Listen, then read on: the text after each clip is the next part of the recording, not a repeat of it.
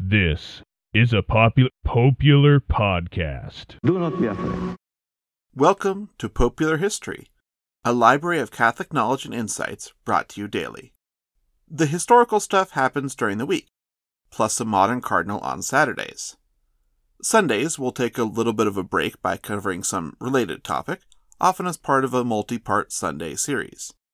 Today is a Sunday, and we're continuing our efforts to condense and summarize the classic long form content of popular history, what's now the solemn high pod that we do on or near solemnities, into three to six minute chunks suitable for the new daily crowd. These summaries have about a tenth of the runtime of the originals, so if something really grabs your interest, feel free to pope on back to the original episode. It's linked in the show notes for more in depth analysis and a whole lot more tangents.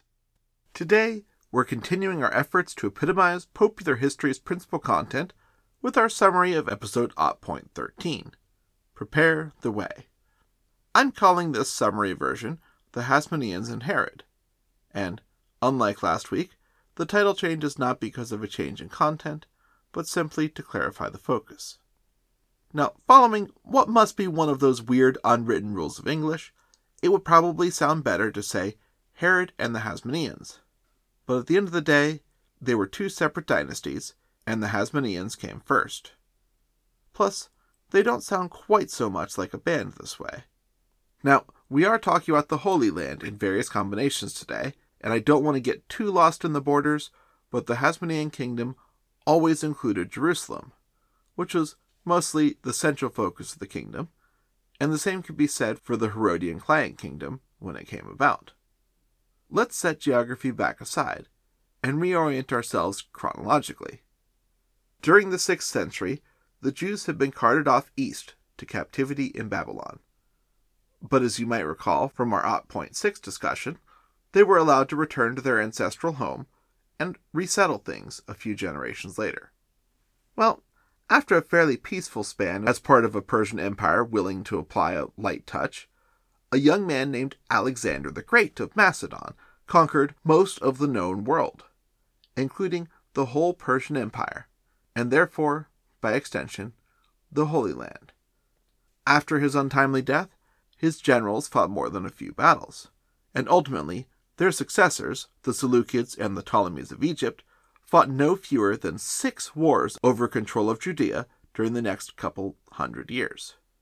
It was the Seleucids who held sway in 167 BC, when the Hasmonean revolt really kicked off under the leadership of the Jewish priest Matthias ben Johann and his sons, in particular Judas Maccabeus. Maccabeus meaning the hammer, which is pretty metal, a pun not intended, though sure, it's there. The whole Hasmonean name is apparently a family affair, as, according to Josephus, a few generations back, there was an ancestral priest named Hasmoneus. Now, speaking of sources, a lot of this is not only counted in Josephus, but in the various books of the Maccabees and other sources as well.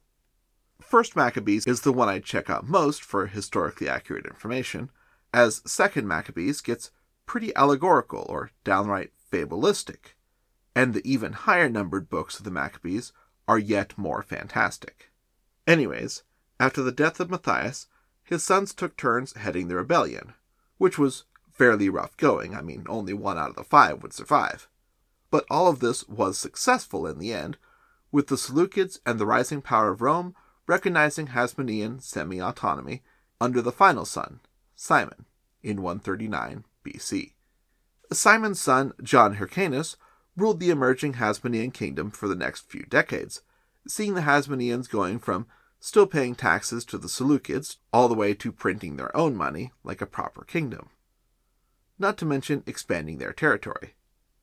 Fast forward a couple generations, through Hyrcanus's long reigning son, Alexander Jannaeus, and the surprising and, if you're misogynist, surprisingly blessed and effective reign of his wife, Salome Alexandra.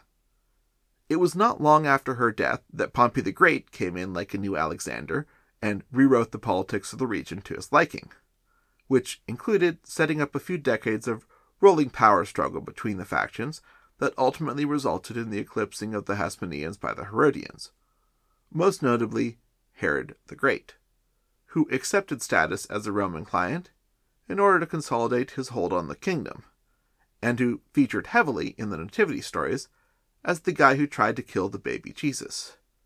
Herod's children, grandchildren, and even great grandchildren would continue to pop up in the Bible as the non Roman local rulers, though their independence was increasingly limited and the dynasty's days were numbered.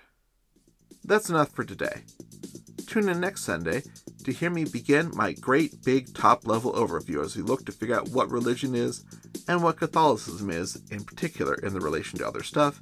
And then we'll also look at the various component parts, rites, and practices that make up Catholicism as a whole. It's a rich tapestry and all that. Thank you for listening. God bless you all.